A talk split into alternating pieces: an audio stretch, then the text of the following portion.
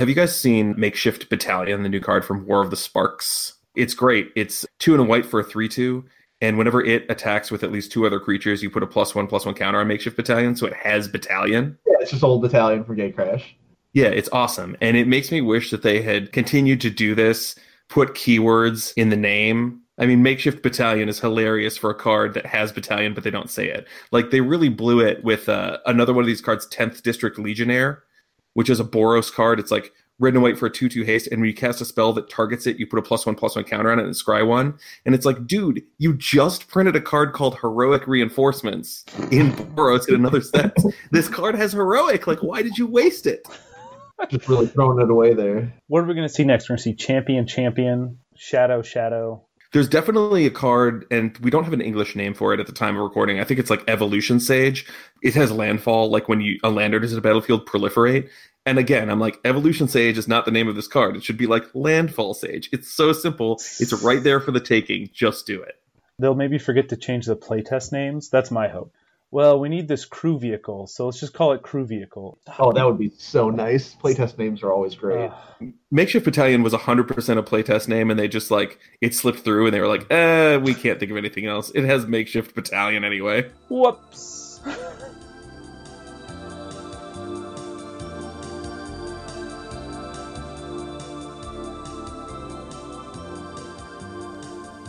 Welcome to the 33rd episode of Let's Remember Some Cards, the Magic podcast that's here to remember cards, decks, and stories that make Magic the game we love. Hello, I'm David Prestwood. And I'm Christian Wright.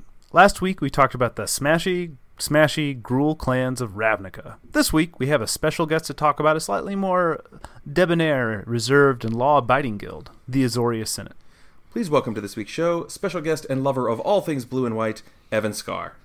Hey everybody! Uh, thanks for having me on the show, guys. Yeah, no, You're we were excited to have you. You are, uh, you know, Mr. Azorius, so That's what seemed they like say. a good fit. Yeah. Um, why don't you tell us a little bit about yourself? A Magic player of many years. I guess my first set was New Phyrexia, so it's not that long, but eh, kind of long at this point. I love playing blue and white cards, uh, mostly just blue cards, but most of the time it's blue and white. Uh, I work at a card store here in Minneapolis. I go to school. I'm studying IT security, and I also work in the IT department at my school. So that's what I do. Sounds perfect. It's very Azorius of you. I guess so. IT, sure. All right. Well, before we dive into that and get into Azorius, let's hit the random card button on Scryfall and let's remember that. This week, our card is Dragon Whelp. This one's a classic. It is two red red for a 2 3 dragon with flying, and it says it has a kind of fire breathing. You can pay a red to give it plus 1 plus 0 until end of turn, but if you activate this ability four or more times, you have to sacrifice it at the beginning of the next end step. So it's like a weird, tiny kind of fire breathing. Yeah, it's a classic. It's kind of, you, you don't really see that anymore, like cards that kill themselves, that if you actually do what you wanted to do. But, uh, you know, it's nice. It's cute. I like it. It's a better way to limit the impact of the card than do the. You can only activate this once a turn, so you really do get one big shot in. I, what is the flavor of this? Like, it's a tiny dragon. It overextends itself and it just like explodes into flame when it sets you on fire. Well, if you look at the ABU art for it, it is like it is like fresh out of the egg, but that makes me wonder how it actually fit in that egg in the first place. It seems like definitely too large for it. If that thing tried to shoot out too much fire, I'd assume it would just explode. That's the like logical thing to happen.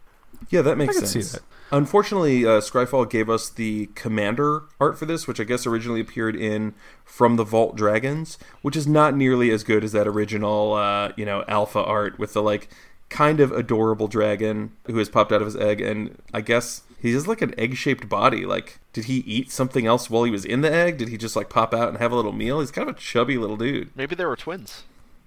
Oh yeah, you eat your twin, you know, as you do. It's kind of like fodder cannon. Oh, I just want to like grab his little like his little snout, rub his little tummy. Ugh, just adorable. That that dragon's not gonna kill anyone. He's probably going to breathe fire on you, which is the problem.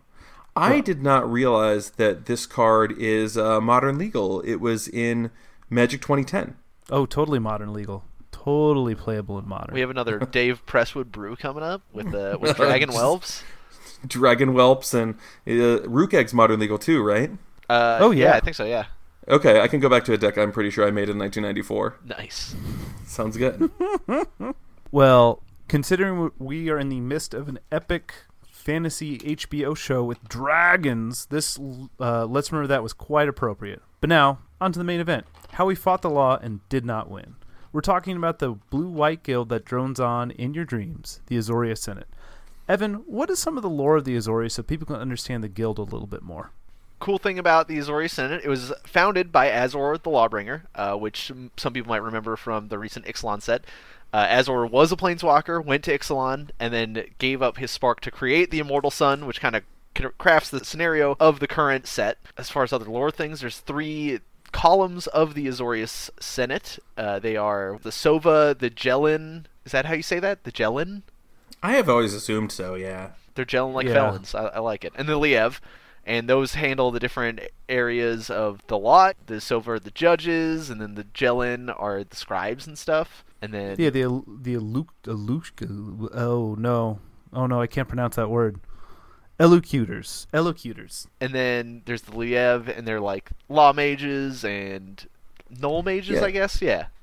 Yeah, I mean, it's kind of like our system of government. Well, the system of government we used to have before the current administration, when everything just collapsed into like an all powerful president who ruins the planet, but where there was an executive and legislative and judicial branch, right? Like one of the columns kind of makes the laws, one of them enforces them, and then one is the judicial system and judges, which is perfect for this. Lawyers, you know, I'm a lawyer. Lawyers are very Azorius, right? I don't know that they have any real regard for fairness, just for the actual law. It's like a very strict interpretation. These are the laws we've made. This is how we're enforcing them, which is, you know, maybe not the way to go, which is one of the reasons that Azorius characters sometimes show up villainous, right? Yeah, because they're they only seem- concerned with the law. Yeah, they definitely seem like very, very cold, Uncaring. uncaring. That, that is a good Yeah. way to put it. My thing with the Azorius, we talked a bit about this a bit in our Boros episode, is so I don't understand the Ravnica police state because if I understand it, the Boros investigate but also are the military, but the Azorius investigate in apply the laws and also investigate. So essentially they're both redundant guilds and I don't uh, other than the fact that Azorius makes the law. Like it's they still have redundant roles and it just drives me it drives me up a wall. Yeah, I mean, Not clearly I feel like Azorius are doing the kind of high level investigation, and the Boros are the ones out on the street, like kicking down doors and maybe a little Yeah, they're loose the with beat their cops. batons. Yeah, beat cops, like you know, stormtroopers, maybe. guess. I don't know, man, because like according to magic lore, the Lyev part of the columns of the column of the Azorius Senate, they're investigators. So they're also beat cops, right? They're like they're they're actually investigating these crimes. No, I think saying, that, I think they're the ones who are back at the precinct, like with the cork board full of like twine going between different pictures. That's what they do. But then they're like, "Hey, Boros, go get us the information." My problem it. is with the Selesnya, who are all like, "Oh, peace and love and nature and like hippy dippy crap," and then they're like the narcs. Like they're telling on everybody to the Azorius all the time. It's that white, right? They're like the ultimate bad guys here because they're not upfront about what they're doing.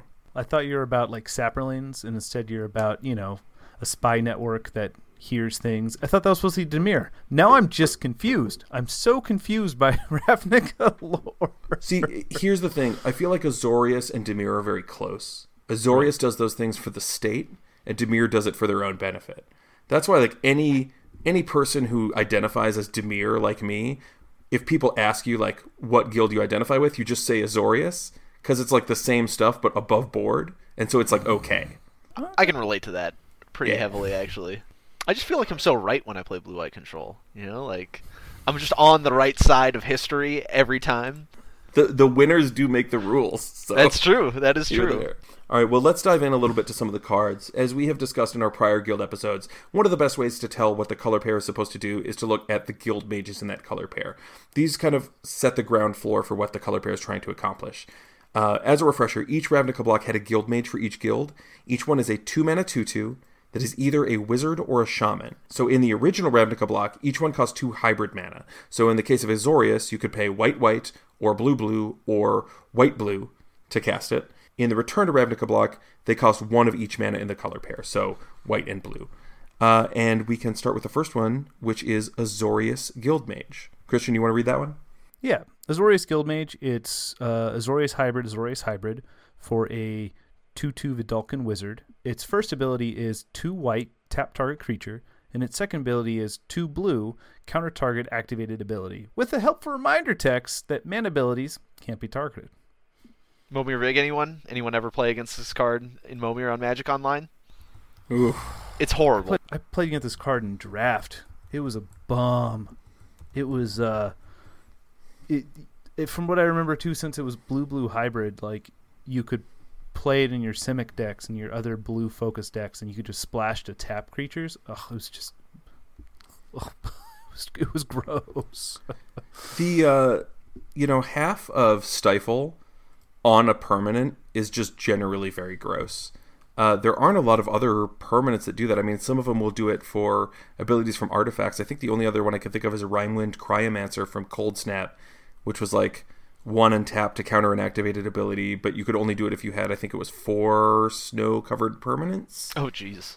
But this one just kind of lets you do whatever you want with activated abilities, which uh, I guess this is one way to deal with planeswalkers. Yeah, sure. Maybe that we should have gotten a reprint this time. Uh, I, I was gonna say there's like another one that's like a kind of uh, yeah, Voidmage Husher was like another way to kind of have like repeatable counter of activated abilities, but you like have to bounce it to your hand and pay four mana every time. It's like kind of annoying, Right. but it, yeah, the repeatable effect of countering activated abilities is just really really horrible in a lot of ways, but in a good way. this was so good. They put this in the Commander 2011 decks, the original four or five that they created, and yeah, it's justifiable. Obviously, two and a white to tap a creature is like more than rate for that, although it doesn't tap to do it. So, right, you can tap multiple creatures. That's very good. And then countering activated abilities is just like the most Azorius thing I can think of. Hey, that thing that you have, actually, you're in violation of subsection 163, subpart J, so it's not going to work the way you think it does. I will say, for the record, this was probably the best limited guild mage you can open. It's up there with Selesnya guild mage. Like of the two, it's like, oh, this is super close, but I think I'd take Azorius guild mage before Selesnya guild. mage. Really? Like the original ten guild mages, yeah. Sure. Okay, what about its Return to Ravnica counterpart? All right, well, that is New Prahv Guild Mage, uh, as you mentioned, uncommon from Return to Ravnica. White blue for a 2 2 human wizard with two abilities. You could pay white blue and target creature gains flying until end of turn. Or you could pay three white blue and detain target non land permanent and opponent controls. So, detain was one of the keywords for Azorius, and it says until your next turn, the detained permanent can't attack or block and its activated abilities can't be activated. So, you know, they're just sticking it in the back of the squad car while they run its papers, locking it down. Good flavor. I like it. Did you guys play this in limited at all? Uh, I played a decent amount of RTR Limited, and this one was very good. Uh, the just the repeated flying was very good. Once you got in the late game, the detaining, just whatever their best permanent was, was also very good. I wouldn't say Conclave Guildmage was definitely the best, if I remember right. Uh, that thing was like very busted, but Yeah, New Prahv no, this- Guildmage also very good. The fact that it was repeatable pacifism, like it was, it was really expensive. Like they did balance this one, thank God. When you look at the other guild mages and you see an ability that costs five mana, your eyebrows kind of go up like, oh, this might just be out of control. And uh, certainly, I guess if you're playing the full on control, it could activate this a couple times in a turn. You could probably just win the game. You know, not the strongest we've seen, but powerful nonetheless. All right, let's get on to our list. So, as a refresher, we only look at cards with the relevant guild mark, in this case Azorius, that were not part of a split card with another guild, and that are only from the first two Ravnica blocks, so not Guilds of Ravnica or Ravnica Allegiance. When we've done these in the past, we've traditionally done a top eight. Sometimes we do some honorable mentions, sometimes we cheat a little bit and include up to 12, but this is Azorius, damn it. And we're sticking to eight. We are following the rules. So let's kick it off. Evan, what is our first card? First card is Azorius Charm. That is a blue and a white for an instant. You get to choose one of three modes. Uh, creatures you control gain lifelink until end of turn, or you can draw a card, or put target attacking or blocking creature on top of its owner's library. Oh, wow. Uh, so three very reasonable abilities on a charm. Yeah, well, imagine that. This was played a lot in standard, right? The fact that it was really flexible, it was creature removal or it drew you a card and then had a third ability that you sometimes used vaguely. very vaguely. This was probably one of my most played decks of all time. Was the RTR Innistrad uh, Esper control deck. Uh, so Oh, I was yeah. playing four copies of this card, four copies of some of the other cards on this list as well. And this card was insane. You know, you could combine the put uh, the attacking creature mode on top with the uh, activation of Nephalia Drownyard to answer a mm-hmm. lot of things that were just like really problematic. Obzedat was one of them. Siren Yeah, Insanity was another one of them. If you could ever like actually put that together somehow. There was a lot of stuff that was like hard to answer because you couldn't kill with ultimate price, so you just had to do the put it on top and then mill it away. Sometimes you'd get like two restoration angels into play and you'd have to lifelink your squad to gain a little bit of life. It was super super good. And most of the time though, you just cycled it cuz you needed to draw more lands and whatever. No, it's great. Through all of the guilds we've done, and this is the eighth of the ten guilds that we've completed, we have very rarely talked about charms because most of them ended up being pretty underwhelming. And so it's nice to have one that's not, with three different abilities that are all playable and a deck that actually saw play in standard. Yeah, everyone loves Gruul Charm, right? Right. This was good enough that for a little bit it was a usually a one of in modern sideboards for blue white and Jeskai because it was flexible enough and there's cards called Meddling Mage that exist. So sometimes you needed to have a sixth copy of Condemn. Yeah, you just gotta flex around your removal a little bit, not get locked out. And that one really awkward when you go Azorius Charm, give my Celestial Colonnade lifelink. Oh, yeah, a little awkward. Like, I did that. I've done that a few times in my life. Not good. Not fun. Partly why I stopped playing blue white and Jeskai because you do that enough times that it you know degrades your brain. But the Not secret's to never give up. that's fair. You just keep doing it and you get used to it. All right, our next one on the list Detention Sphere. Detention Sphere is one white blue for an enchantment, and it says when it enters the battlefield, you may exile target non land permanent not named Detention Sphere and all other permanents with the same name as that permanent. When Detention Sphere leaves the battlefield, return the exiled cards to the battlefield under their owner's control. Get wrecked. Ugh. Yeah, this Super. This card is amazing. I mean, I still play what I'm playing two copies right now in Modern Blue White Control. Usually flex between one and two because it's just super good. In that Esper deck from RTR Innistrad, played many copies of this very frequently. I remember there was a time when people were playing so many detention spheres that people had started subbing out some of their detention spheres for oblivion rings so that you could oblivion ring your opponent's detention spheres because like it was just so ubiquitous in the format. Yeah, they did a really smart thing here by not letting Detention Sphere target Detention Spheres. It would have had a lot of technical problems as well as Oh, just yeah. terrible gameplay. Some drawn games here and there, you never know. Yeah. Well, it'll have to remove itself, right? oh yeah, So that's true. Yeah. Yeah. Yeah. Interesting enough, this the first cards that referred to this um, were all the way back in Visions. They had a card called Eye of Singularity, where it said, and I'm just going to quote the relevant text on this one. It's a world enchantment. We'll talk about it in depth one time, but it, it talked about how you destroyed each permanent with the same name as another permanent, except for basic lands and then it also destroyed other permanents with the same name, or whenever permanent entered the battlefield, destroyed all permanents with that name. So it was like the legendary rule, essentially. Sure. Yeah. I mean, the card I think of when I see Detention Sphere is Echoing Truth from Darksteel. Um, it was like basically a regular spell you would cast anyway that was just applied to everything with the same name. So that one was one in a blue, and it just said return target non-land permanent and all other permanents with the same name as that to their owner's hands. You know, same idea. It's like this is just a bounce spell, but if they have a bunch of tokens with the same name or you know multiple artifacts or you know some engine to their deck, you could just kind of bounce them all.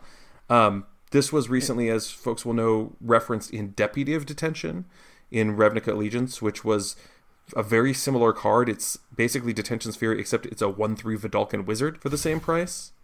Um, interesting choice. I mean, that card has seen some play in Standard, but like a little easier to deal with than an enchantment. So not nearly as good. I mean, you still see Deputy of Detention in the like the modern human sideboards currently, Sure. and sometimes in spirits too, because it's just the the effect of that echoing truth detention sphere effect where it gets the thing and all the things with the same name is just so powerful. Uh, and it's no mistake that these cards keep showing up like when they're printed. Right. Yeah, and if you see a card in the human sideboard that's not actually a human, you know that it Oh, it's gotta be a good. critical role. It's got to be good. It's interesting how this is now very markedly a blue white effect, right? Um, blue bleeds into white when you have both. But the first granddaddy of them all was a green black card. It was Maelstrom Pulse, right? Oh yeah, that's true. Like Maelstrom Pulse destroyed everything with the same name. And now it's like, no, it's too good for Jund. Too good for the Golgari. Bring it back to the Azorius, right? No, like, yeah, that's fair. they got repoed. So Evan, you just said repo, and it made me wonder if there's a card called repossess, and I'm pretty sure that's not the name of a magic card. Now, if there was, that's a blue card, right? Is that like, is that blue white? Is that blue black? Like, What are we talking? Uh, repossess. It's definitely blue. I don't know what color it pairs with, but it sounds like it just takes control of something you own, which is, I guess, an effect that already exists on uh, what's the land from the commander set? Homeward Path. Yeah, Homeward Path. Yeah, and Trostani, the new Trostani. Oh, sure, and the new. Oh, so maybe it's a white ability. Oh yeah. Um, certainly not something that would see play unless it had some other powerful ability, and that's a side effect. I can't imagine sorcery gain control of a thing that you own. But uh, all right, if it happens, Well, maybe it's really we'll- good we'll when you get bribery. card. That card actually exists. It's called Brand. Brand? It's fr- it's from Urza Saga. Yeah. Wait, really? Yeah, yeah, dog. Oh got you. man. Yeah, no, you're right. Okay, you're right. So Brand is an instant from Urza Saga. It's a single red, and it says gain control of all permanents you own, but it has cycling too. So at least you can cycle that. Like maybe you play that in a sideboard if somebody's playing, you know, steal your deck dot deck. But uh, wow, the things you learn. Yeah, and it has an important story moment. That's when uh, Urza turned on Karn. So there we go. Look at that. By this What glyph, I affirm your role, Urza to Karn. That's some flavor text right there. Yeah. I wonder what it it's takes to. I wonder what it takes to turn on Karn. Uh, apparently he's into heat. I kind of don't want to be there when it happens. You know, given his lack of pants. He's got pants now. Didn't you see him in uh, Dominaria? He's wearing yeah, pants but the, these days. the the new one, the new one uh, from the next from War of the Sparks. oh, did no he pants. lose his pants again? Yeah, he's pants No, free. they no, he planeswalked, and those pants. Tied the to the pants plane. did not go with him. Apparently, peacetime, he finds time for pants. When he has to fight, he's like taking this up. Well, he's got to get mobility. You know, he can't be That's like can't have his legs all cramped together. He's got to be agile. Get him, get him a tracksuit. Let him run. He can get that comfort, and he has pants now. Awesome. So we'll go from one awesome enchantment to another. Uh, the next card on our list is Dovescape. So Dovescape is three colorless in Azorius, Azorius, Azorius for an enchantment. And it says whenever a player casts a non creature spell, counter that spell. That player creates X 1 1 white and blue bird creature tokens with flying, where X is the spell's converted mana cost. So, talk about this. Like, what is the context in which you want to play this? Well, uh, it's traditionally been played with Enduring Ideal. There's the whole enchantment chain you can do there. Outside yeah. of that, I don't really know. It's got really nice art, and maybe that's why you could play it.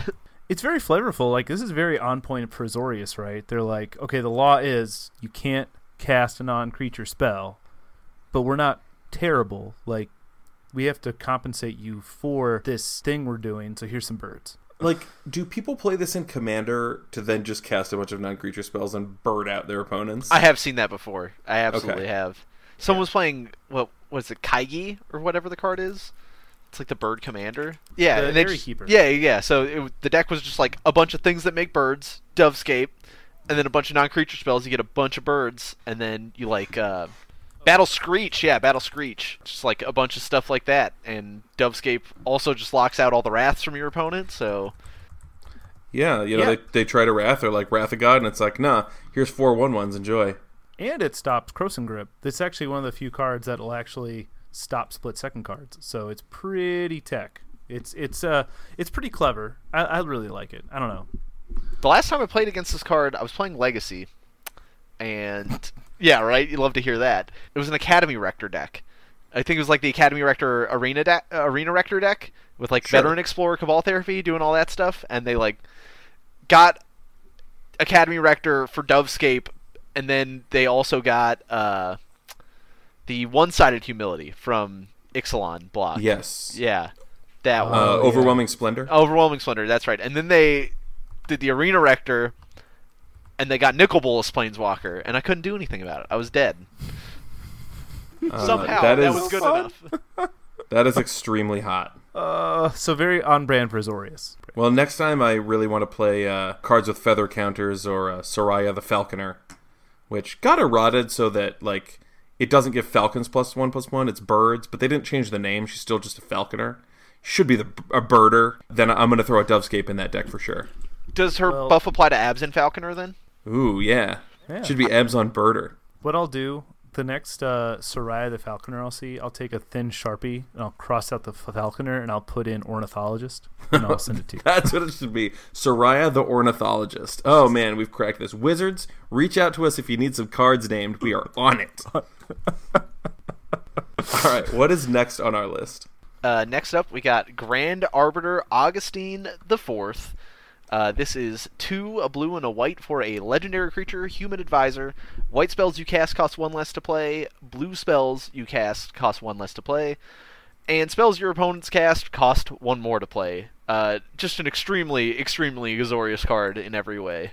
Yeah, just sitting around. Uh, you know, something that like it's a two three should be pretty easy to kill, but then your opponents are paying more for their stuff. Maybe you're playing this and then like you know, you're casting like a single blue for your negate to counter their their kill spell. Super super oppressive. Oh god, it is um it's one of the few commanders I'll kill on sight. It it legitimately like people who play this I I'm a very fun police guy sometimes, but this is too much for me. Like I'm just like I can't go this far. I can't make everyone have to pay, you know, all this extra mana for their spells. Like that's just he's he's a bridge too far. I, I've never seen this as a commander, but that just sounds like atrocious. Who would do that? Uh, well, I got bad news for you. So Oh, no. when I first started playing Commander, my first deck that I ever made was Zur the Enchanter, right? And it was a Yeah. stasis deck. And all my Yeah. friends hated me, and they didn't want to play Commander with me anymore. So I was like, all right, I'll change my deck. I'll take out the black, and now my Commander's Grand Arbiter Augustine the Fourth. but none of us had ever played Commander really before. We were all pretty new to it, so they didn't know how bad it was until just the first game that we played. Everybody once again immediately hated me, and uh, I had a good time though. There's- playing with this card in play is excellent. Like your opponents just don't get to do anything, and all your stuff is so cheap, and you're just having a great time. Uh, but if you d- like having friends, this probably shouldn't be your commander. I mean, I, I do like having friends. That's uh that's monstrous, man. So I noticed that this card is uh kind of expensive. I didn't realize this is like a seventeen plus dollar card. Is this like inhuman sideboards or like what is driving that? Only commander, literally Only only, commander. commander. Yep. Not only is it a great commander, it's not a bad card to slot into any white blue X deck, right? Like Yeah, almost any white blue deck could feasibly play a copy of this, and it would just always be good. Right. I mean, I used to have a Geist of Saint Traft deck that was fairly oppressive, and I didn't even consider this card because, you know, I'm not a monster.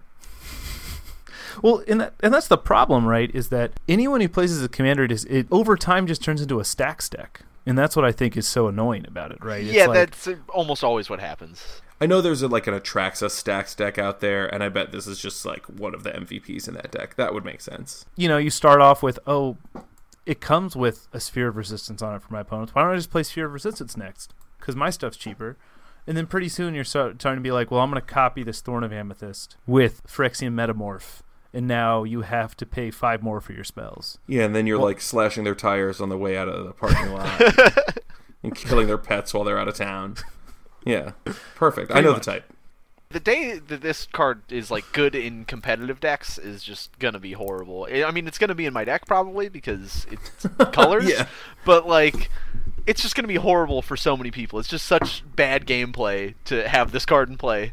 Oh, yeah. Yeah, let's be real. You definitely meant, oh man, it's going to be really horrible for all of my opponents. Yeah, yeah, pretty much. Yeah. Well, I'm gonna have to play a mirror at some point. Yeah, now we're both allowed to have Grand Arbiters, so that's just garbage. All right. Well, let's move on to our next card. Uh, it's a card we've actually talked about recently. It is Judge's Familiar. So, Judge's Familiar is an Azorius mana, so you can pay a white or a blue for a 1 1 bird with flying. You can sacrifice it and counter target instant or sorcery spell unless its controller pays one. We recently talked about this in our Flying Men episode, uh, just a few episodes ago in episode 27. It was number four on our list of the best 1 1 flyers for one of all time. Pokes, pokes, cre- pokes opponents and disrupts them. Yeah. Can't ask for a better card. nice little turn one play. You know, run it out there. Say, uh, yeah, feel free to run your instants and sorceries into this. Play, uh, play a turn off curve, and then by the time you have saved up enough mana, I'll just negate whatever you play, and then you lose. Yay! Sounds about right. You know, this card has won two Pro Tours. Yeah, Just Yeah. like this, this little one one, just going all the way at two different Pro Tours. It's pretty, pretty impressive considering like just looking at the card, what you'd think of it. But yeah. I think this speaks to how good um, Azorius was in Return to Ravnica. Mhm. Right. This wasn't. This wasn't like absolutely broken like some other cards we're going to eventually talk about, but it's so. It's so well designed, and it's just exactly what this guild wants, and it, it's just it's it speaks to the thought that went into it, but how it's like, oh no, this is actually really good, and it'll win two pro tours, right? Who would have thought when they opened it? But yeah, Yeah, nice little simple one, but it's hard to think of Azorius without thinking of uh, this little guy. Also, nice little synergy with Dovescape. It, it's a bird. You got a little one-one tribal. You're in your don't cast instants and sorcery stack because if you do, get birded. Yeah, so next up we have Proclamation of Rebirth. This is a rare from Distin- Dissension. It's two and a white for a sorcery, and you can return up to three target creature cards with converted mana cost one or less from your graveyard to the battlefield. But it has this ability that was in Dissension called Forecast. This was the Azorius mechanic in Dissension. And for five and a white, you reveal Proclamation of Rebirth from your hand, return target creature card from with converted mana cost one or less from your graveyard to play. You can play this Forecast ability, though, however, only during your upkeep and only once per turn. All right, so forecast. This is our other Azorius mechanic. Uh, you know, weird little ability that involves playing activated abilities from your hand, which is not something you see very often. I originally had thought, as we were writing up the show notes, oh yeah, this is uh, from Future Sight because there was a card uh, with forecast in Future Sight. I realized, no, no, Guildpact came before Future Sight. So there was just randomly one card in Future Sight that had forecast after it was already a mechanic. what was the forecast card from Future Sight? uh, Spirit en-Dal. It was a two and a white for a two one Spirit with Shadow, and it also had forecast one and a white. You could reveal it from your hand, and target creature gains Shadow until end of turn. So you just make some stuff unblockable. That card seems nice. Yeah, it Nice. seems pretty good. Shadow's such a horrible mechanic, by the way. Just wanted to throw that out there. Yeah, I mean, what's the most famous card with forecast? Pride of the Clouds, probably. Uh, it's either I think- Pride of the Clouds or Sky Hussar. Oh, sure. Yeah. Yeah. Yeah, so I think this one might be the most famous one just because there's one deck that plays it, but a lot of people play it, and it's a combo with a card called Martyr of Sands. So Martyr of Sands, real quick, is one white for a 1 1 human cleric. And its ability is one, reveal X white cards from your hand, sacrifice Martyr of Sands. You gain three times X life. So uh, that's a little combination with Proclamation Rebirth. You gain a ton of life, and then you're like, I'll pay six mana to return it, and gain some more life, and I won't die. Yeah, and I guess it's a white card that you want to keep in your hand to continue forecasting with, so you'll have it for your future uh, Martyr of Sands activations. I don't know. Yeah. It's interesting. This uh, this ability, I think, had some potential to do interesting things. I was talking about this the other day. Like, what would you charge for a card that was, you know, some amount of mana, draw a card, and then the forecast was just how much mana would you pay to scry one, for example? Oh, not much. Not much, but it seems like if that was a thing that you had in your hand, right, that you could cash in for a card at any time, but maybe you're just paying like blue mana or something to scry one, that would actually be pretty powerful. Proclamation has definitely been uh, pretty good throughout the years. I mean, it's been a really long time since this card was printed, but as the game goes later, you start bringing back all these Serra Ascendants. Your opponents are just forced to answer them turn after turn after turn. So yeah, uh, so it, and as the game just kind of drags on, as you get back all these. You get back your Serra Ascendants, you get back your Martyr Sands, you gain a life, you have like one mana six six flyers. It adds such a huge sense of inevitability to the to the game. And then eventually you're just gonna grind out all your opponent's answers, cast it from your hand, and get back three Serra Ascendants or a Thraben Inspector and two Serra Ascendants or whatever. You get to replace itself. It, it's definitely a great grinding engine. Uh, maybe a little underpowered for today's maybe modern metagame, but so I, I still seem to do some things here and there. Yeah, I mean, I think this shows a couple things. This inclusion of the list, there aren't a lot of forecast cards that we want to talk about. So if we want to mention forecast, we kind of have to dive in there. And though Azorius has some very, very powerful cards, there's not a hugely deep bench, right? Like the top most powerful cards are some of the most powerful we'll talk about at any of these guild shows. But once you get past the top few, it's not consistently high power level.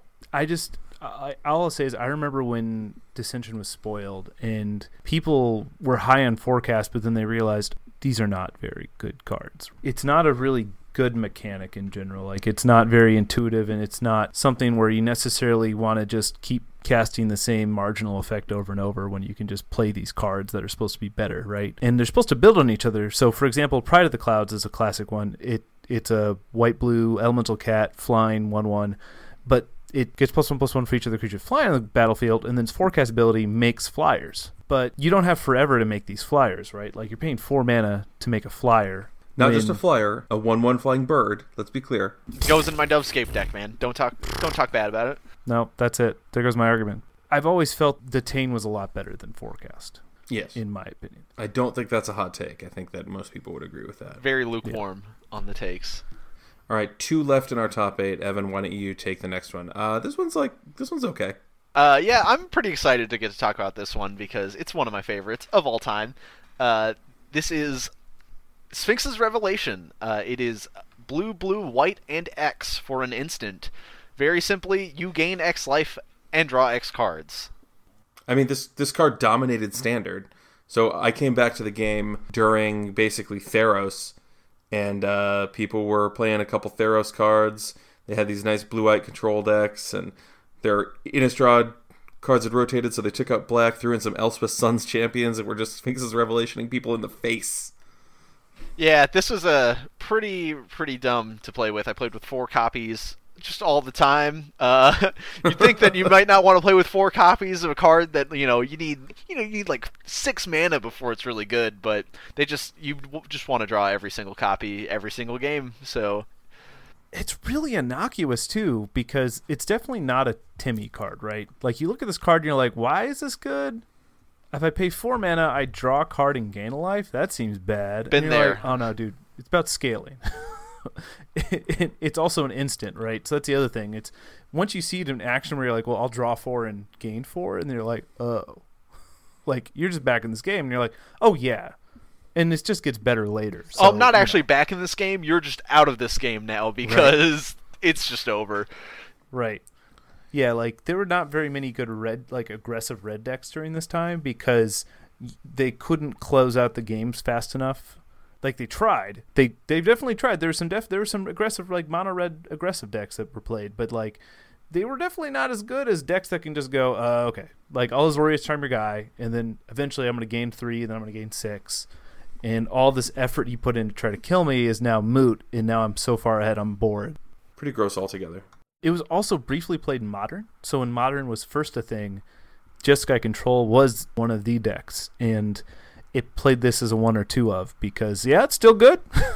Yep, I played Still good. a lot of Jeskai in Modern. I played a Sphinx's Revelation in my deck until God, I'd probably say like until two years ago was maybe when I cut the rev and was like playing Secure the Waste instead.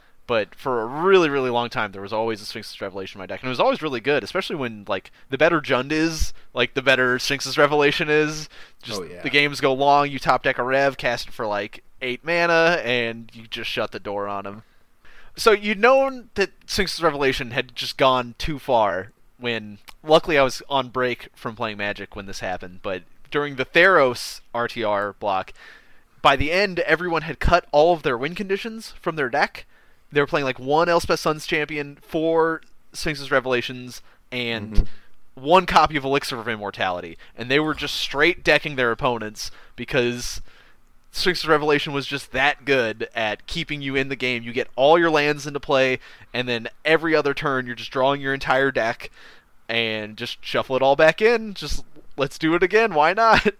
We'll go to the last card on our list. Uh, a card that pairs very well with cards like Sphinx's Revelation Supreme Verdict. Supreme Verdict is a rare from Return to Ravnica. It is one white, white, blue for a sorcery. Very simple. This spell can't be countered and destroy all creatures. So, yeah, just throw an uncounterable Wrath into your blue white control deck. Still playing it today. Yeah. yeah, I mean, this. It turns out when you build a lot, have a lot of good control cards in your control guild in standard, uh, it's a turns out to make some pretty good decks while it's still legal, right? And this is uh this was the other half of Sphinx's Rev where you're like, man, I can't beat this. Like my creature's are all gonna die and my opponent's gonna gain five life and draw five cards. Like, what do I do with my life? Yeah, there was such a horrible dynamic to play against because it's like I have to pressure this person so that I can stop them from revving and like getting that chain going. But if I commit too hard to pressure them, then I just get verdicted and all my stuff's dead and I look stupid. As you said, this is still played in modern, right? Like this played in both blue, white, and Jeskai as a one of or two of, depends on. Depends on your build, depends on some things, but yeah. Yeah, but yeah, I mean, it's still good. like, I mean, there's not much more to say about it. Like, it's just. Did you like Wrath of God? Did you like not having your spells countered? Great. We have a card for you. Man, I'm exactly that person. I like Wrath of God. I hate Spell Pierce. One card solves it all. yeah, not bad. If I recall correctly, isn't this card played in the uh, Post Sensei's Divining Top Miracles deck? Yeah, uh, so my current list, I'm playing three Terminus in the main, and then I have one copy of Supreme Verdict in the sideboard. Modern, I'm playing four Terminus main. I have one Supreme Verdict in the main also. Sometimes it swaps for Settle the Wreckage, but Supreme Verdict's still super good. I've seen a lot of the blue-white modern lists running around with like uh, two to three Supreme Verdicts in combination with Settle the Wreckages, and Relic of Progenitus to go along with it in the main deck, so you can like Wrath everything, then Relic the Graveyard. Um, too much graveyard stuff happening right now, which is more a statement of modern than anything. But there's still decks that you want to Wrath, but they're going to have counterspells post board, right? So having that Right. really clean, destroy all your creatures, but you can't really do anything about it is it's pretty great. I love that the only true counter for Supreme Verdict is in blue, specifically blue white, with a Spell Queller. It's a blue white creature, but it exiles the spell, it doesn't counter it. Modern has a, finally had a legitimate out to the ridiculous that is this card. One last thing since Supreme Verdict, it's been seven years since Magic has had a four mana Wrath. We had a lot of five mana Wraths, and it's bad that people don't have the fear anymore of the four mana wrath. It really is something to behold. People are like, "Oh, I can do stuff till turn five, but this turn five wrath stinks." And now you're like, "Oh no, no, no, no, no!" For a long time in Magic, you had to play around the four mana wrath, and you had to like it. It was always there, the four mana Wrath, like the, the Oh, threat yeah. of it for years and years and years. And now we finally get to play around it again with a card in Ravnica Allegiance called Kaya's Wrath. And granted, yeah, it's hard to cast, but it doesn't matter. The mana's know, so good in standard right now, it really doesn't matter. Thank you for the four mana wrath. Like, oh, Yeah, right. so good. If you feel just so safe, right? When you're when you open a hand, you have like a removal spell, a cantrip, and you got your four mana wrath. It's like, yeah, there's just no way that I'm gonna die on before turn four, so I'm gonna make it to turn five because I have this wrath. So it just feels great. Yeah, and then I'm gonna not have a win condition, and everyone's miserable, and it's great. Well, someone's miserable. Magic's a zero sum game after all. So I take a little issue with that. I don't think Magic is entirely zero sum. I think that if you're having fun, it does mean your opponent is having less fun, but you can also get to the point where all of the fun has vanished into the ether. Like fun can leave the system, and everybody can be having zero percent fun. Okay, I, I believe that. I believe Okay. that. I, I mean, if I'm winning the game with like a Teferi loop, I'm definitely having a good time. So That's fair. that's not happening in my games. I will say, Mono Green Tron is the deck where you've fun leaves the ether. Oh, and no absolutely. has- if my opponent plays turn one Tron land, I'm just having a bad time immediately, and I know that they're not having a good time because they're playing Tron. So They're just a human calculator at that point. yeah, pretty much. Mm, seven mana makes Karn liberated. I've been testing it on Moto, and it's exactly that. I'm like, yeah, so you killed this one Tron land. I'm gonna ancient stir into this other one, play it. Then I'm gonna play this like Wurmcoil Engine and pass, and they're just like, what the what the f am I doing? I'm like, I don't know, dude. I'm winning. I'm not happy, but I'm winning. This is miserable for all of us. Take the concession and just let- let's move on with our lives. One of these days, we'll get an actual good hate piece against that deck instead of all the ones that they think are good, and that deck will just cease to function. Kudo- hopefully, Kudos for just like throwing all of the darts they have. Yeah, Being right, like, like- one of these is gonna hit. I mean, they're all on the like plywood that's around the dartboard right now. But I'll just show one up with my Stony Silence. What is it? My Stony Silence Assassin Trophy, Damping Sphere, Molten Rain deck, and probably still lose. So whatever, man. All right, so that is our top eight Azorius cards. To quickly recap the list, they were Azorius Charm, Detention Sphere, Dovescape, Grand Arbiter Augustine IV, Judge's Familiar, Proclamation of Rebirth, Sphinx's Revelation, and Supreme Verdict. I will note that those are not in 8 through 1 or 1 through 8 order, as you can probably tell by the last couple of cards there. Uh, Evan, if people want to find you on the internet, where can they go? Not too many places. I guess you can find me on Twitter at Evan Skaar. Uh, that's E V A N S K A A R. I don't tweet. I just read people's tweets. So if you want to follow me, you can. Uh, you can also find me on Twitch sometimes. Um, it is twitch.tv slash spasm with three underscores. I do streaming just kind of whenever I kind of get the bug for it, and I'll stream a lot for a week and then probably disappear for a month. So find me there. All right. Well, hopefully we can find you there playing some Blue Eye Control. Yes, absolutely. All right. Well, Evan, thank you for joining us today, and thanks to all of you. You can find us on Twitter at RememberMTG, or hey, send us an email at remembersomecards at gmail.com. We would love your feedback, and please tell us what cards you want to remember. And until next time, don't forget to remember some cards.